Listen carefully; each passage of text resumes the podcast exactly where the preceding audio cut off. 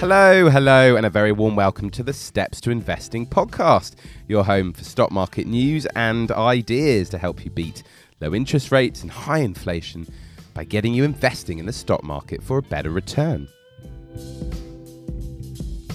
I'm Marcus De Silva.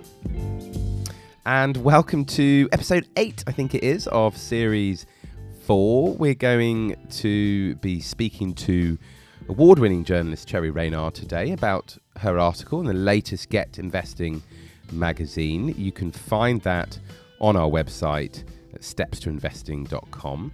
It's totally for free, I may add. And sh- what she has been doing is looking at different forms of property as a way of investing to beat inflation, which I'm sure is on all of your minds. And before we get into that conversation, we're going to have a little look actually at what the latest inflation reading is and, and the reasons behind it, and have a look at some tips as well regarding pensions because we had a little chat with AJ Bell's analyst, uh, pensions analyst Tom Selby. We're also going to be having a little look at what investors have been buying and selling over February in terms of their their fund purchases and, and sales. We're also going to look at what central banks have been doing uh, more recently regarding inflation uh, in the market section, and then in companies we've got a few different stories there, including Elon Musk's latest big bet. And just as a final little reminder, please subscribe to the podcast and send it on to anyone who you think might be interested in, in keeping up to date with the stock market and, and learning the latest. Okay, let's start with inflation and what we saw here. So, the latest reading of the Consumer Prices Index has come out, which is released by the Office of National Statistics. Um, and it's a the CPI is a, a big broad basket of goods and services, and it's a way of sort of tracking where prices are relative to history so that we get an idea of how they are rising or you know m- maybe even falling um, uh, kind of on aggregate but then also in sort of individual um, sectors and in parts of the market as well. Um, so it's uh, you know very important uh, way of sort of keeping an eye on inflation. And the latest reading of CPI for March from where it was a year ago so where prices are in March 22 versus where they are in March 21, it's 7% higher on aggregate. So uh, clearly quite a high inflationary reading there. And there are, you know, the reasons for this we've spoken about a number of times on the podcast. There's been supply chain issues as we've sort of coming out of COVID and as parts of the world still are actually, um, you know, in lockdown, and you know, so there's just various issues kind of in supply chains globally, and and this is causing a bit of a, a restriction around the supply of goods, but also in commodities and, and energy as well. You know, energy in particular. Um, because of the war in, in Ukraine and sanctions that have been placed upon Russia, which is a big global supplier of of energy. So we're seeing sort of big spikes there. In fact, in just March alone, so just in the month of March, we saw petrol at the pumps rise by 12p per litre and diesel by 18p per litre. So it kind of crushes any of that help that, that Rishi Sunak was trying to give us by by cutting um, cutting the, the tax on that. Um, uh, but you know, sort of going back to year-on-year figures, we can see certain areas like supermarket food is up 5.9 percent, clothing is up 9.7 percent, household stuff equipment is up 10.4 percent. So there's some, so it's sort of it's lots of different parts really that we're sort of seeing these these price rises, and unfortunately, you know, that's not going to change anytime soon. It's this month that we now, as we start to see bills sort of land on our on our doormats that that we see the big pinch of the energy cap price cap lifting. Um, so when we see the CPI figures next for April, I think we're going to see even more of um, of a of a shock in that really. So um, yeah, I don't think the pain's going to go away for for the moment. But what we did was we had a little chat to Tom Selby, who's the pensions analyst at AJ Bell, very knowledgeable chap, just having a little look around tips around pensions, really. And he, and, he, and he made some very salient points. I think if you're younger, he said one of the things that was quite wise is to resist the temptations to cut back too much on, on your pension contributions, even though you're sort of feeling the pinch today and you might want that extra cash today. Um, and I think the thing to, to think about here, and the reason why, is because you know that that little cut now has a big impact a, a, a, lot longer down the road. You know that long time that you have in the market, and, and and all that that power of compounding over that period of time means those small little cuts, when extrapolated over longer periods of time, can have a very real impact on the value of that pot, and therefore your lifestyle um, right at the end of that journey, really. So, um, you know, and and, and it's the best way to to also stay ahead of inflation is being in the market. So, you know, if you can resist those cuts to contributions, it's probably quite a wise idea. Um, if you're so that's if you're sort of younger, if you're a bit nearer nearer retirement and and you're sort of thinking about what you're going to do are you going to take an annuity? So that's a guaranteed income stream, or are you going to think about drawdown where you just draw on the pot um, as you sort of see fit? Then, then higher inflation just sort of just change the playing field a little bit because if you're planning on taking an annuity, then you need to really de-risk your whole portfolio um, so that you have it. So you have a you know the a, a secure pot of cash to then go and buy that annuity really. So that that if you're doing that, then then uh, as you approach retirement, you need to be moving your portfolio into safer assets like safer bonds or cash. And of course, those are under particular threat of inflation right now. So it's just a kind of consideration there. If it's drawdown, the advantage that you'll have is that portions of your portfolio may need to be safer, but other portions are going to be invested for a longer period of time. So they can stay in some of those riskier assets that have a better chance of fighting against uh, the effects of, of inflation, really. And then I think at the you know the moment of retirement as well, if you're looking at drawdown and thinking about hikes to that stipend, just considering how those adjustments might impact the the time that that money will will stretch over, um, and whether or not there can be cost savings that can be made elsewhere in, in in your sort of budget. And then I think if it's the annuity that you're considering, considering um, uh, building in some sort of inflation protection uh, into into the terms of the contract might be quite a wise idea to ensure that those payments keep up uh, with any any sort of inflation that comes through. Okay, let's move on to fund purchases. So, the Investment Association is a big trade body that sits above most of the industry, and they release figures showing what different investors have been buying into. So the types of funds, like assets or geographies, uh, strategies uh, that they've been buying into versus the ones that they've been selling out of. So it gives you a good idea of trends of, of sort of where investors are moving their money, really. And they the latest figures uh, show what investors have been doing over February. And uh, quite interesting stuff, really. Very broadly, we saw that 2.5 billion was taken out of funds over that particular month. So we had a little chat with Laith Khalaf, who is our investment guru from uh, AJ Bell, um, and it, to to sort of provide some insight of, of you know w- what's been going on under the surface there. And he said it was quite interesting. Mean, a very large chunk of that, 2.4 billion, so most of it really was was withdrawn from bond funds, which is the largest withdrawal in that area since the start of the pandemic. And it's mainly because of rising interest rates and inflation. So those two things make the fixed rate of payment that you get from a bond become increasingly unattractive the higher they go. So those assets uh, are, are, tend to be sort of dumped as, as inflation and interest rates go higher and higher.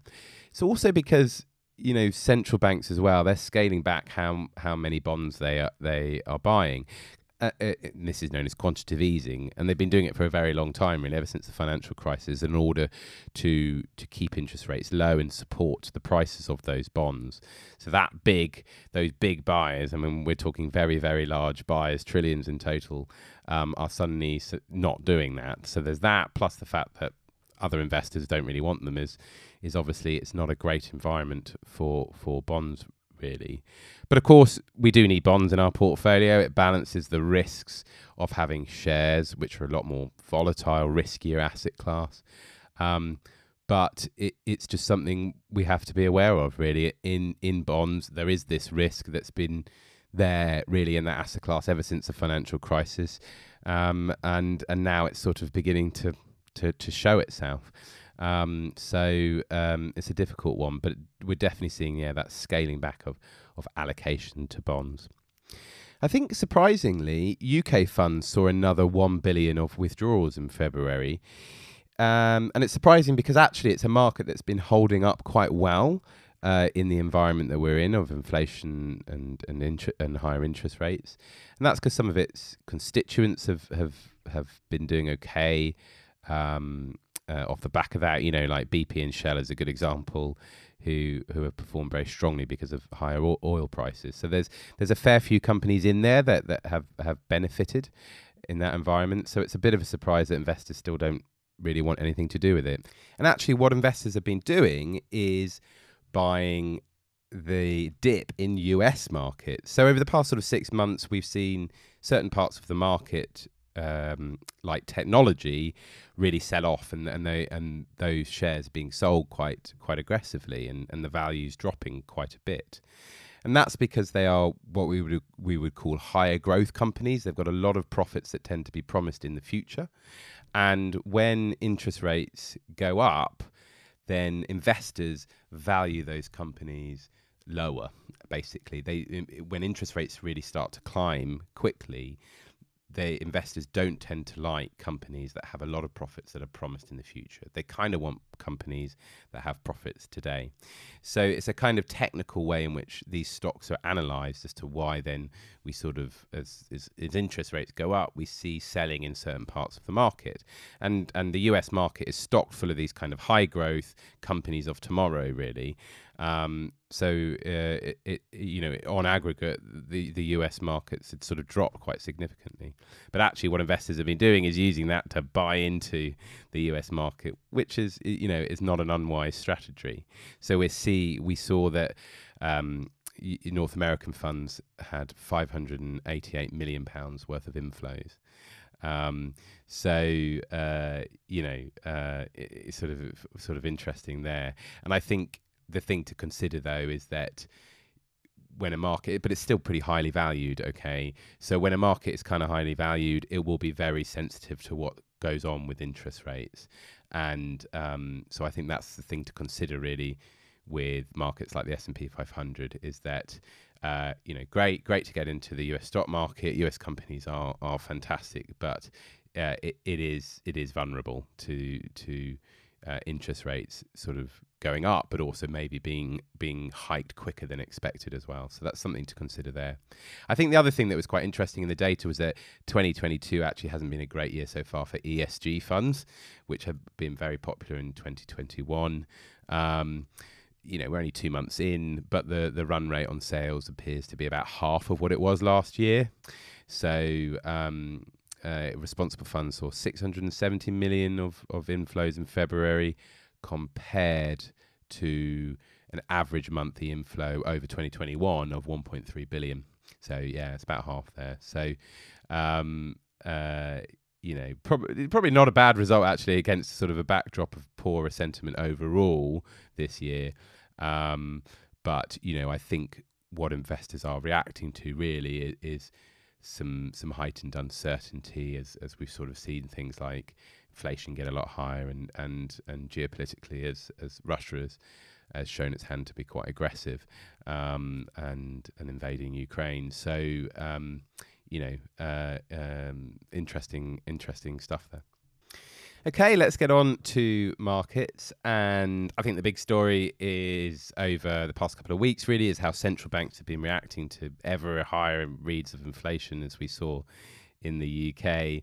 The latest CPI reading obviously rising from 6.2% in February to 7% in March. So that's a 30 year high. And in the US, it's risen to 8.5% in March. So that's a 41 year high. So sort of around, um, you know, across the board really. Um, and of course, it raises the question in investors' minds of, you know, how much are central banks going to move on on interest rate hikes? Really, if it's done too quickly, then it could really just choke off this economic recovery that we are still very much in as we as we continue to emerge out of out of COVID, really.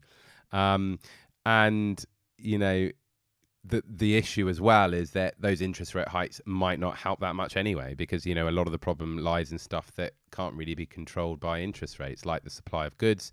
You know, sort of being held up in places like China, where where lockdowns are still rife, and I think um, Shanghai has only just emerged from quite a quite a strict lockdown, um, or you know because of rampant energy prices, which have been stoked by sort of for self-inflicted reasons, really, namely the sanctions um, on Russia as a result of the war in Ukraine. So, um, so there's some question as you know how much is it is it really going to help? Um, nonetheless, central banks have to be seen to be moving on this because part of of inflation is in the psychology of it. Um, and um, and we've seen that sort of around the world. So we saw surprise moves from central banks, um, including the Bank of Korea, and the Monetary Bank of Singapore as well. We saw the Reserve Bank of New Zealand basically putting no punches in, in, in, its monetary policy moves, and it pushed up rates by 0.5% instead of the 0.25% hike that, that was generally expected there. And Bank of Canada as well did the same thing, um, you know, hiking their rate by 0.5%, which is its biggest single move in over two decades there be interesting to see what the ECB does. I mean, it was um, day of recording. It, it there was a, a, policy statement that was due. Um, so it'll be interesting to see what they do. And then I think from the Fed's perspective as well in the US, the Federal Reserve, uh, what we're seeing markets expect is actually two 0.5% rises, one in May and also one again in June, really. Um, so big moves from from central banks uh, around the world to really try and tackle this this issue of inflation. So um, yeah, we'll we'll see we'll see what effect that has. In the US, we're also seeing some of those growth areas that I said had sold off, like tech, having a little bit of a recovery. Um, uh, I think there was you know potentially some some feeling that that some of those expectations around interest rates, which had led to a big sell-off, had, had maybe been overbaked into into the into the sell-off. So that so that's why we're seeing sort of a bit of a pullback in some of those stocks and then recover a bit. Also, uh, it's earning seasons there, so that's when companies start to report their profits. And uh, JP Morgan kicked off things a bit negative, really, by reporting a 42% drop in its profits. Um, and it was basically saying, you know, deal making at the investment banking arm um, has dropped. And I think I saw something similar from Goldman's as well. Um, and, you know, this is because of just uncertainties in the market, really, and, and whipsawing um, around prices there in the UK, markets have been okay uh, off off the back of some of these higher inflation reads. Um, and I think it's because, as I said, we've got certain constituents, certain companies within within the index, which are which are actually being boosted by some of these higher prices. So on balance, it's kind of um, you know keeping keeping the market on an even keel. We also saw Wizz Air bounce quite nicely as higher holiday volumes seem to be coming through. In Asia, stocks are trading slightly higher um, as sort of Beijing's authorities indicated this week that they may add some more economic support, given that they've had this this really torrid outbreak of, of COVID there, and they've had to have um, you know quite severe lockdowns, etc. So it looks as if they're gonna they're gonna come in there and, and, and offer some support. All in all, over the two weeks, the S&P 500 is down 1.85% to 4,447 points.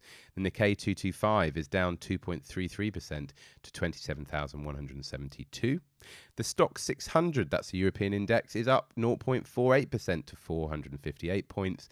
And the FTSE 100, that's the UK's leading index, is up 0.86% to 7,580. Okay, let's get on to our final section and some company stories before we get on to our interview with Cherry.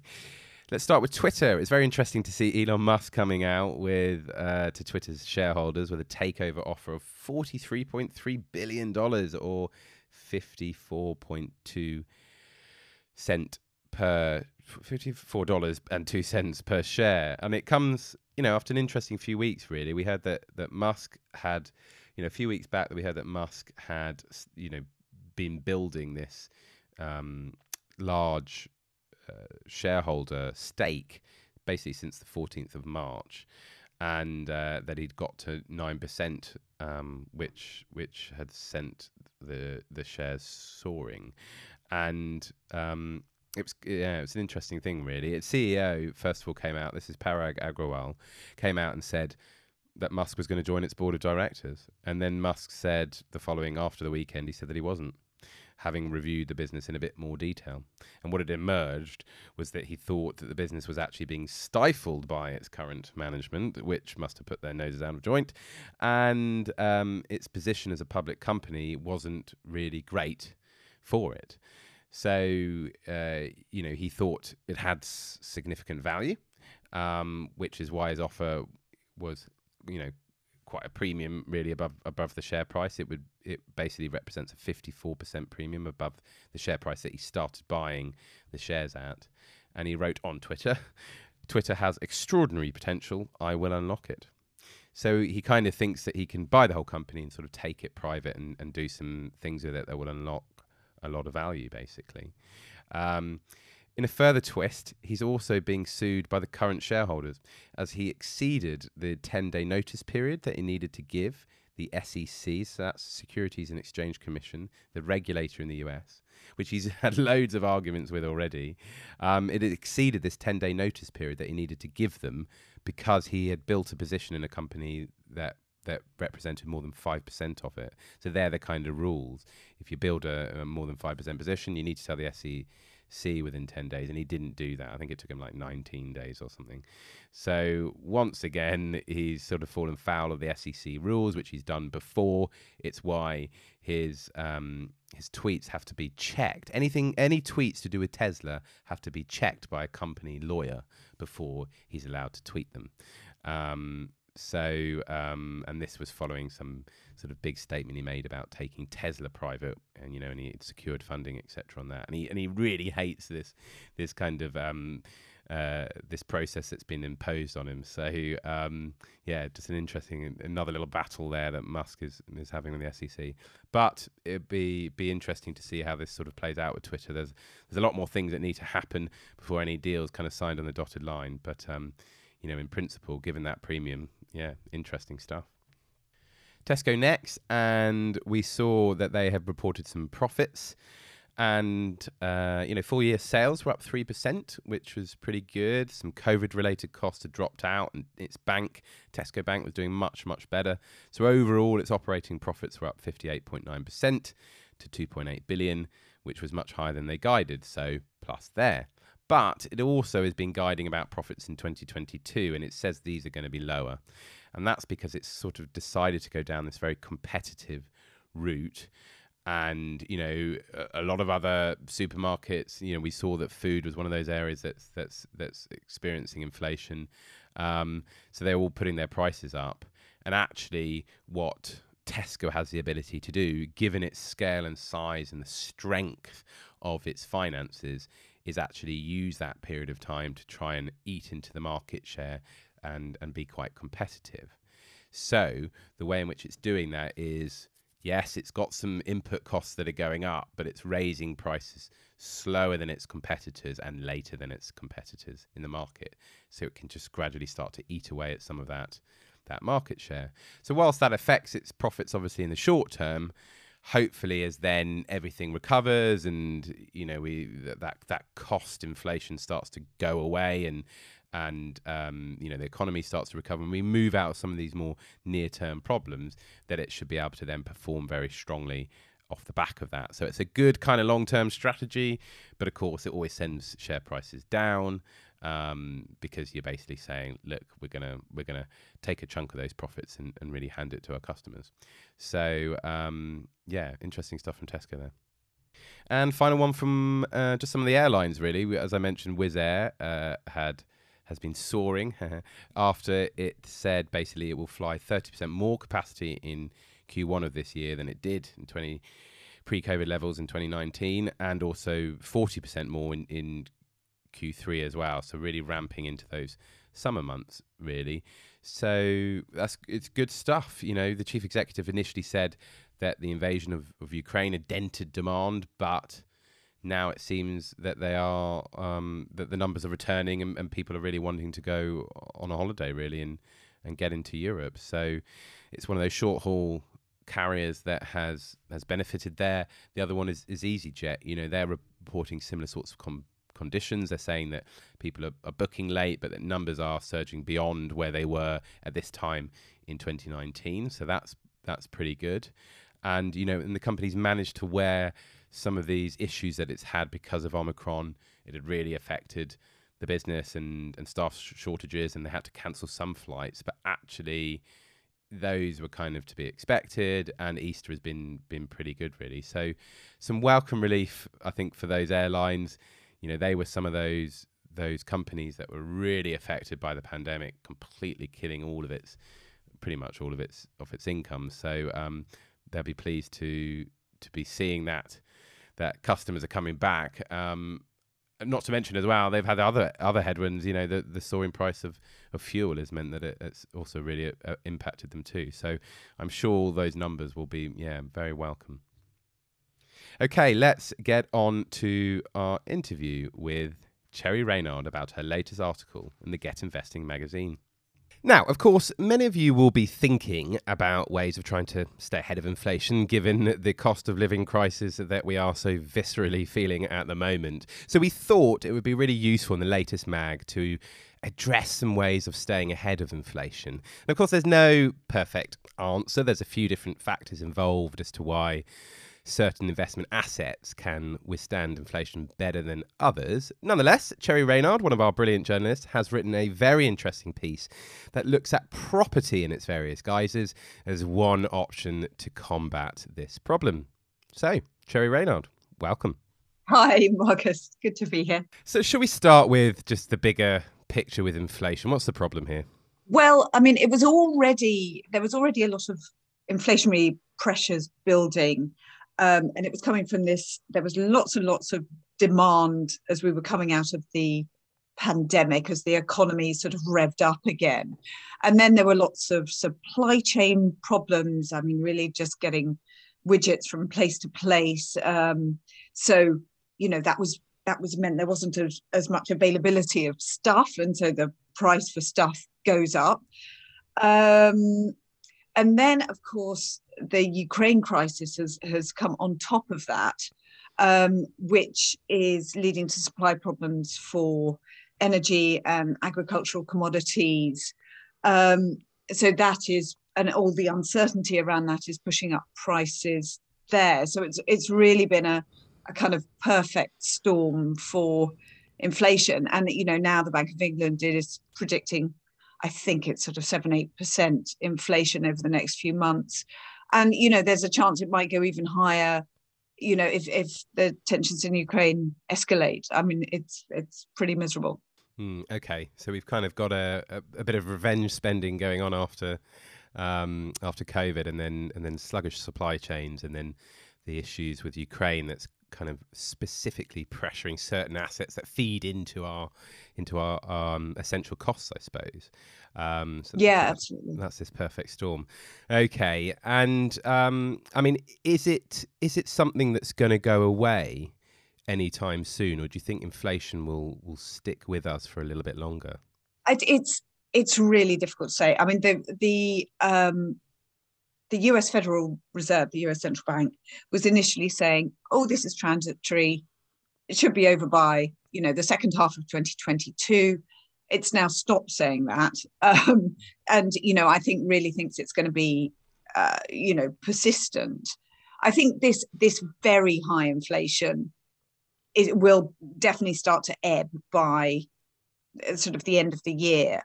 Um, However, I think it's it's likely that inflation will remain structurally higher. I mean, really, we've just lived through this period of, of super sort of benign inflation, and it, you would say possibly that was the exception rather than the rule. Yeah, and of course we had these we had forces like globalization, which I think um, was was a downward pressure actually. You know it, it, was not quite deflationary but it was disinflationary. It was it was um uh, you know something that was was part of the reason why over the past 10 years we haven't seen it being particularly strong. Um, but as you say, you know, um, it was that the exception? Because I think what we might experience now is as supply chains start to want to be a little bit more resilient off the back of of COVID, and I think as some businesses are thinking about potentially the impact of climate change as well. They're wanting to sort of build a bit more resilience in supply chain. So that that doesn't sound like globalization is something that's necessarily going to continue in a big way. So so I think that could be quite inflationary too.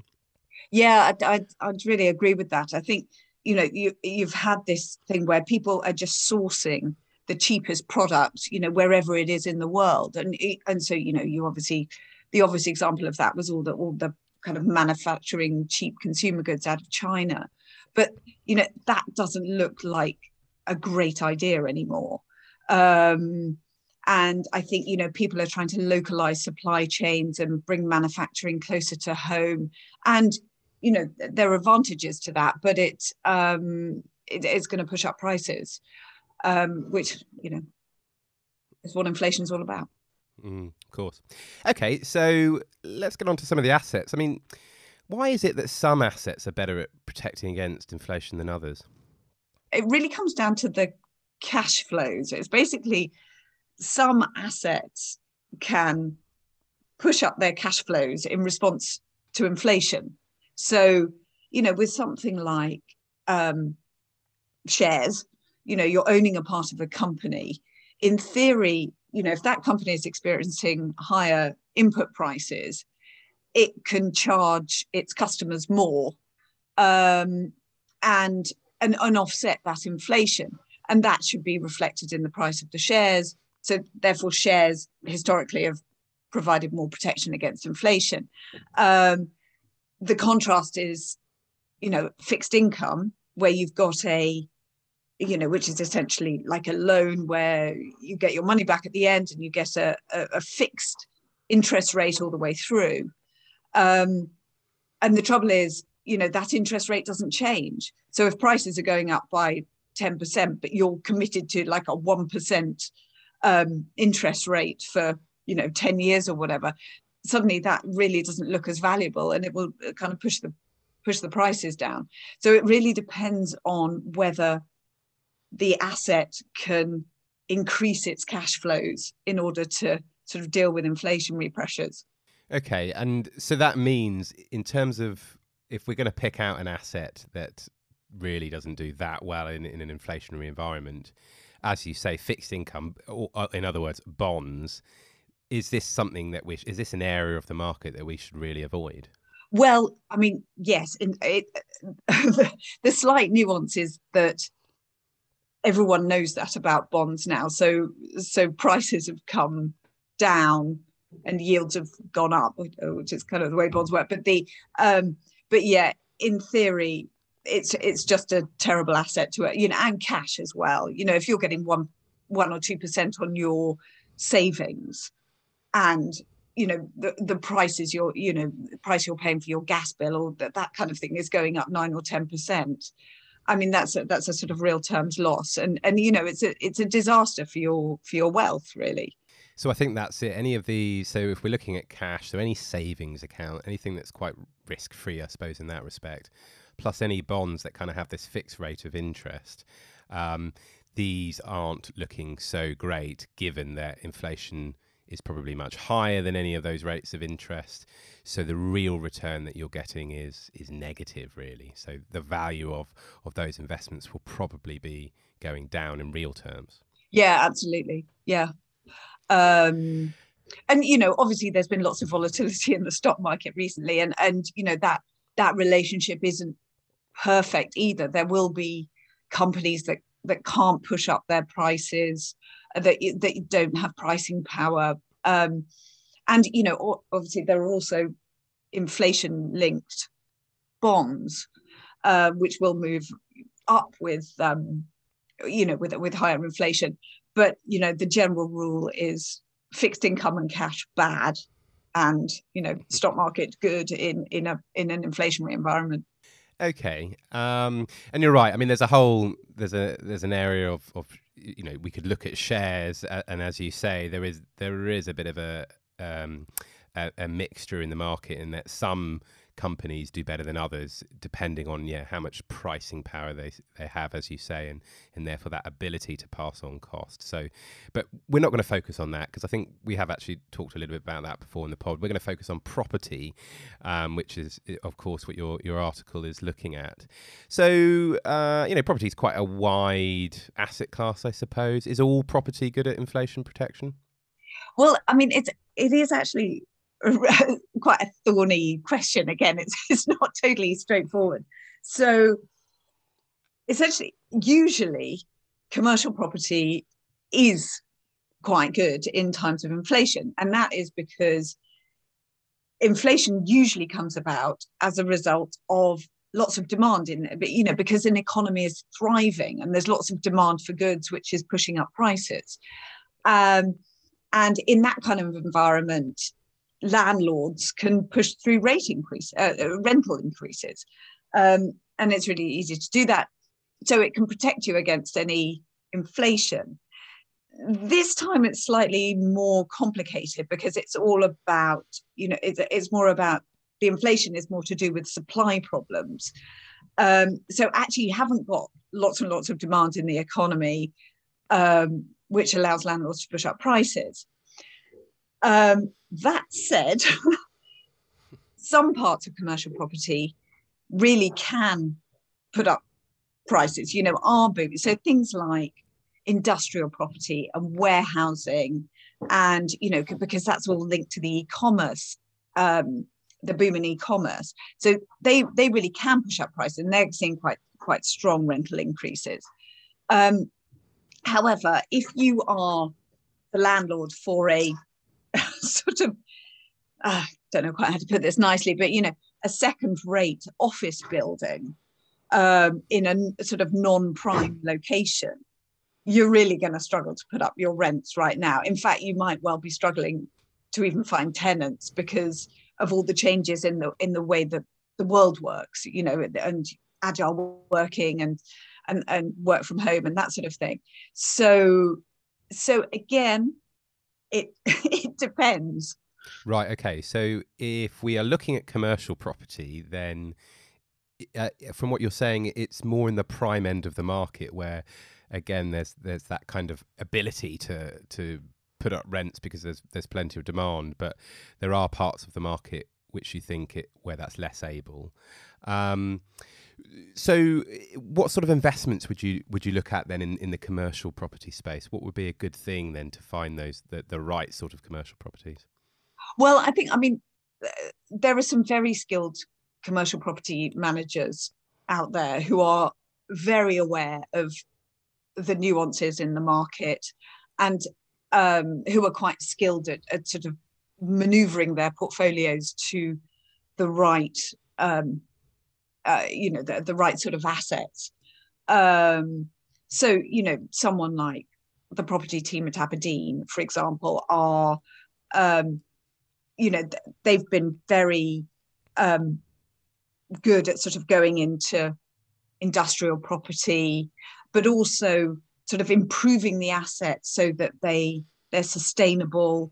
Um, so they offer things you know things that people really want like solar panels on the roofs or you know showers so that people can s- cycle to work and and those kind of things. And you know so it's it's sort of maneuvering to those those those assets that where, the, where there's where they see real demand. Of course the other big area and actually i would say offers much better protection against inflation is infrastructure um, which it's all which I mentioned in my article. Okay, so just before we get on to infrastructure, you um, you mentioned the Aberdeen team there in the commercial property space. Was was there any specific fund that you you might suggest uh, investors have a little look at? Well, there are. I'd say there were two, and they're both kind of diversified um, funds. So so they're kind of go anywhere funds. So the managers have a lot of choice about where they invest. So the Aberdeen, because of the various mergers and things, the Aberdeen Fund is actually called the Standard Life Property Income Trust. Um, and that's been pretty good. I think the TR property team are also, also hugely experienced and really have done well through some very difficult conditions. Um, and also they they look well positioned. I would another nuance I would add is that I would avoid open-ended property funds like the plague. I would always for co- commercial property. I think you need to be in an investment trust because these are huge. I mean, you think about how long it takes to sell a, um, you know, a normal home, and you can imagine how long it takes to sell a commercial property building, you know, the Shard or something, and um, so you know you can't really run on funds with daily liquidity. I think i think you have to be looking in the investment trust sector. Yeah, so just um, sort of to explain that, so you get open-ended funds, which are the majority of the market, and closed-ended ones like investment trusts, and um, open-ended funds just concertina, you know, um, get larger and smaller depending on on the sort of demand for its shares and um, there's been this mismatch really with the the fact that you've got a very illiquid asset like a you know a property within a fund that then allows, as Cherry said, this sort of daily dealing and and it to sort of expand and, and contract as it kind of needs to. So the problem is is what happens when an awful lot of people want their money back and you can't sell the assets in order to to sort of do that and give them their money back. So um, yeah, there is a big a, yeah. a big question mark over really any any type of investing strategy that is in very illiquid assets. You know should it be in a in a structure like that or in an investment trust which is what we call a closed pool structure? It's a it's a closed um, amount of assets and then its shares are traded separately on an exchange. Yeah. And and you know they've the the commercial property the open-ended commercial property funds i mean actually you know, asset managers are now starting to close them um, because uh, mm. because I think they've they've realised the problem, and you know they've been shut mm-hmm. for long long periods of time. You know, and investors can't get their money out. Um, and you know there are sound reasons for doing that, but it's uh, but it's annoying if you're an investor. Um, and you know, and actually, investment trusts have have a better track record as well because you, I mean, you think about it. If you're forced, if you get a run on a an, on an open end, you know, if you suddenly get lots of redemptions and you're having to sell a big asset to meet those redemptions, mm. you're probably not selling at a price that you really want to sell at. Mm. And you know, if that if that happens repeatedly over time, that that's really going to knock your performance. So again, yeah, yeah, yeah, yeah. I see what you mean to protect the current investors is why they soft close them because, as you say, usually and usually at the point when people want when lots of people want their money back, it's usually when markets are um, are heading downwards, and yeah, so of course that's naturally going to be a bad time to start selling assets. because you're selling into a down market. Yeah. Um, so uh, yeah, I mean uh, that's an interesting one. If any of you got questions on that, then do please um, send me an email at marcus at stepstoinvesting.com. I'd be interested to see if any of you have had um, a, a, problem with that, with that um, particularly. But anyway, let's move on. Uh, so you said next then infrastructure um, was was was quite an interesting option to look at. Do you want to do you want to just explain what this is first, and then and then it's sort of inflation protection? Yeah, sure. I mean, I guess the classic infrastructure investment is things like toll roads, bridges, schools, hospitals, and you know the infrastructure fund will own the asset and it will get the revenues from that asset. So um, and quite often, you know, and those revenues are usually contracted. So they um, and there will be inflation linking in in those contracts. Um, and they're often, you know, if you think about a school or a hospital, that's coming from kind of the government, so or local authorities. So it's um, it's it's pretty secure, and you're getting these inflation rises. So it's you know, it's there's quite a good link there. Um, more recently, I think there's been a big, and this has been a big thing in the investment trust sector, is this sort of green infrastructure um, and I, th- you know, I think those are really interesting as well. These are, they're kind of they're building, you know, wind and solar plants or battery storage and things like that. And you've you've got to believe after you know the crisis in Ukraine that people are going to be that governments are really going to be looking at the way they source energy and the security of that energy. And you can really see that sector just attracting more and more attention and becoming more and more important. Mm, absolutely. I mean, I think I think the figure because you know the government has a, a, target, a net zero target of 2050 that it wants to achieve achieve that, and I think just by 2025 alone, there's a 25.5 billion pounds of of uh, money that's going to be spent on in in sort of green mm-hmm. endeavors. So um, yeah, you can just see this is as an enormous area that's going to attract a lot of capital, both private and and I suppose public. Um, okay, so in in terms of maybe the broader infrastructure idea that you've got there, what, what sort of recommendations have you got in that area? Well, you get. I mean, there are some huge sort of well-established trusts like 3i infrastructure that have been you know doing it a long time and you know have good solid assets um and you know will be the first to any deal basically you know it's kind of um and then there's i think it used to be called hsbc i, I can't remember but anyway it's called hicl now h-i-c-l um and you know that's another of the big solid infrastructure trusts you know nice dividend uh, regular cash flows it's you know it's just chugged on through all sorts of um, ups and downs of the market and this kind of thing. I mean it's it's like a the workhorse of a portfolio i'd have said. Okay and then in the green infrastructure space? These these are really i mean these are these are new trusts, lots of them sort of coming to market.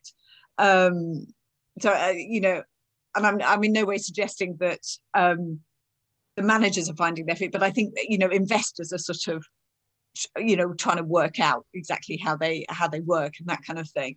But um, the other interesting thing about the inflation side of it is that not only do these um, trusts have cash flows linked to uh, that are sort of contracted and inflation linked, as I talked about before. But also, a lot of them will be supported by subsidies, which are also inflation linked. Um, now, subsidies have gradually been phased out, but you know the earlier trusts still have these subsidies in place, so they're sort of getting a double whammy. And also, some of them are, um, uh, you know, are linked to the energy price. You know, they're they're providing energy, so energy prices are rising, so they're getting higher. So I mean, it's it's a triple whammy. Um, but I'd say good trusts in this space are things. So on the solar side, you've got Next Energy Solar, Foresight Solar, Bluefield Solar Income, um, and then you've got some sort of diversified trusts that invest, you know, renewables infrastructure trust, for example, that that invests across a range of uh, renewables um, uh, you know renewable energy um, projects. Um, so there's lots out there. There's you know there's lots of choice. Do you think because these are quite specialised, do you think um, you have to be careful as to how much maybe of your entire portfolio that you allocate to these sorts of strategies, given that that because you're quite focused into a particular nuanced sector, then that can imply you know a bit more risk. Is that fair? Uh, yes, I mean I think investors are protected because the income level is quite high. Um, so you know, six or seven percent in in some cases. As I say, you've got this God. natural inflation protection, and actually, until recently, they hadn't had a very good time. You know, they'd they'd had a slightly rubbishy year. So, you know, some of them are on discounts or at the very least you know they're sort of um, you know they're they're trading at par. Uh, probably we should probably uh, talk about what that um, what that means in a bit more detail. But um, but essentially it means that you, that the share price is lower than the net asset value of the underlying assets in the in the trust. Um, so actually it doesn't look like an awful time to invest in these in these stocks. But you know, as always, uh, you know, you need a diversified portfolio and um, and putting all your eggs in one basket is just really bad news. Um, I would say, however, you know, people have cheerfully put 40% in fixed income uh, in their portfolios. And, you know, fixed income mm. looks like a really tough place to invest at the moment. And while I would never say, you know, put 40% in infrastructure or whatever, it it looks better than that at the moment. Mm. And um, and so, you know, I, I wouldn't be too um, what's the word? Wouldn't be too cautious. Mm. Yeah, do you know what? Yes, I. Yeah, that's a good point. Actually, um, I mean, with, with, another thing about bonds is that we, you know, we, we're at the end of a thirty-year, you know, positive run basically for them. And when you think about any market that's kind of run for thirty years, you might be a bit nervous. And as you say, you're, you're, yeah. you're suddenly putting enormous slugs into into an asset class that, that has those sorts of risks associated, especially when we're seeing inflation potentially. Mm. It could hit double digits, you know. Um, and you know, and interestingly, the um, you know, interest rates are still rising. I mean, there, there have been a thought that you know, with the cost of living crisis and um, energy prices rising, that uh, you know central banks around the world might sort of scale back a bit on interest rate rises, but that really doesn't, you know, the really no sign of that in the recent announcements from the, you know, the Bank of England or the Federal Reserve. So you know interest rates are going up and that that's typically a really bad environment for bonds as well. I think just to um just to go back to your point about um where where shares are trading at with investment trusts um, premiums and discounts is is what you're you're commonly see and that's because as i said because it's a it's a fixed amount of assets okay so the the managers of the trust go out there they raise a certain amount of money say 100 million pounds and then they have that to invest and then the shares to that trust trade separately on an exchange and if you um, so that means that the value of those shares can rise above the value of the assets or fall below the value of the assets. I think is probably the best way to describe that. Um, and that doesn't happen in open-ended funds. They're always equal to the to the value of the assets. Whereas investment trusts, because these two things are kind of separate, then you can get periods of time in certain sectors where you see trusts you know, with their shares trading at a premium. That's usually when lots of buyers really, really want those those particular um, trusts. And then you can get other times when they when they fall to a discount, and that might be because those particular assets in those trusts are are not as desirable, and people are, selling the shares. Um, so I think it's one of these nuances of investment trusts. It does make them a bit more complex when you're trying to understand how they work. Um, I mean, have a look. You'll, you'll you'll you'll sort of get a feel for it. I think. Um, I think the important thing to remember is that depending on the sector within investment trusts, some some sectors always trade at a discount, and and others are more likely to go to a premium. It's just the nature of the assets within within those trusts, and actually, usually how liquid those assets are are a bit of a of, of a determinant of that. So when you're looking at whether or not to buy or or, or uh, you know buy something in, and whether its premium and discount is is good value or not, then I'd say look at the general averages across those sectors and, and a little bit into the history of that, and then you're going to get a good idea of, of whether they're good value. Do you think that's a fair way of describing that, Cherry? Yeah, actually, and um, I would say Hargreaves Lansdown. Uh, other platforms are available, but Hargreaves Lansdown does do these little charts which show the historic um, uh, discount, so you can see whether you know actually it may be on a 10% uh, trust may be on a 10% discount but it's always been there. It's always been at that level. So you can see whether it's sort of anomalous to its to its history. So that you know that's quite useful. Okay well on that note as always very very good to speak to you cherry. Um, thanks for joining me on the pod. Not at all. Absolute pleasure well, great to speak to Cherry Reynard there. Hope you enjoyed the interview. Um, don't forget the Get Investing magazine. It is out now. You can find it on our website at stepstoinvesting.com. So please go there and, and have a look, and also all of our review pages and anything else. Of course, send me an email if you've got uh, any questions or if you have any topics that you would like addressed in the show. We're sort of really eager to sort of speak to the things that you would like to hear. So um, do drop us a line if you've if you've got some topics. But aside from all of that, I do hope you have a very lovely Easter break, uh, and we'll be back in a couple of weeks. Until then, goodbye.